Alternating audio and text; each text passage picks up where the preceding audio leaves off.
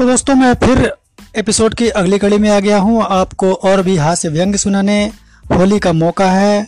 और आपको एक जोक गीत सुना रहा हूँ। जोक गीत, लोकगीत नहीं, जोक गीत, जो कि होली के लिए है।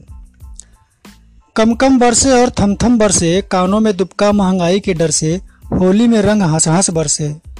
जाप पे बरसे, महँगाई पे बरसे, जीजा पे बरसे, भौजाई पे बरसे, गोरी रंग खेल रही देवर से, होली में रंग हंस हंस बरसे।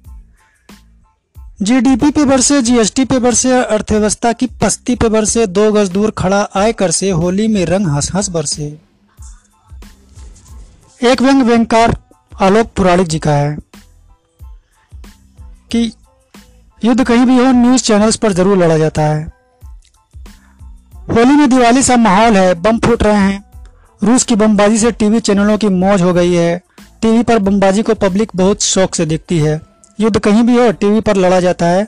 एंकर लड़ते हैं। एंकर गुस्से में चिल्ला रहा है।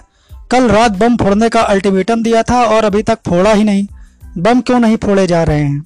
युद्ध के वक्त एक टीवी एंकर व एक एक्सपर्ट की बातचीत का एक अंश यहाँ प्रस्तुत है। एंकर, जी, और क्या लेटेस्ट हाल है यूक्रेन संकट में? एक्सपर्ट बोलता है, देखिए, बहुत आफत आ गई है। सास बहुत सीरियलों को कोई नहीं देख रहा है।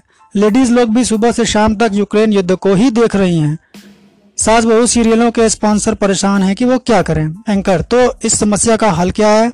एक्सपर्ट, मेरे हिसाब से इसका सिंपल सा हल है कि जो ब्रांड सास बहु सीरियल को स्पॉन्सर कर रहे हैं, वो इस युद्ध की कवरेज को स्पॉन्सर करने में लग जाएँ। जैसे बमबाजी के इस भाग के प्रायोजक हैं फला टूथपेस्ट वाले और बमबाजी के उस भाग के प्रायोजक हैं बाबा छाप कैप्सूल। एंकर, अरे कैसी बात कर रहे हैं आप? एक्सपर्ट तुम टीवी को नहीं जानते। जिस भी चीज़ को दर्शक देख रहे हो, उसे स्पॉन्सर मिल जाते हैं। वह बमबाजी हो या फिर गांजा चरस की दमबाजी। जैसे कुमकुम भाग यूक्रेन में, नागिन का नया सीज़न यूक्रेन में, यह सब कुछ नया हो जाता है। तो इस एपिसोड में व्यंग का इतना ही हिस्सा मैं लेके आया था और अगले हिस्से में मैं फिर व्यंग लेके आ रहा हूँ।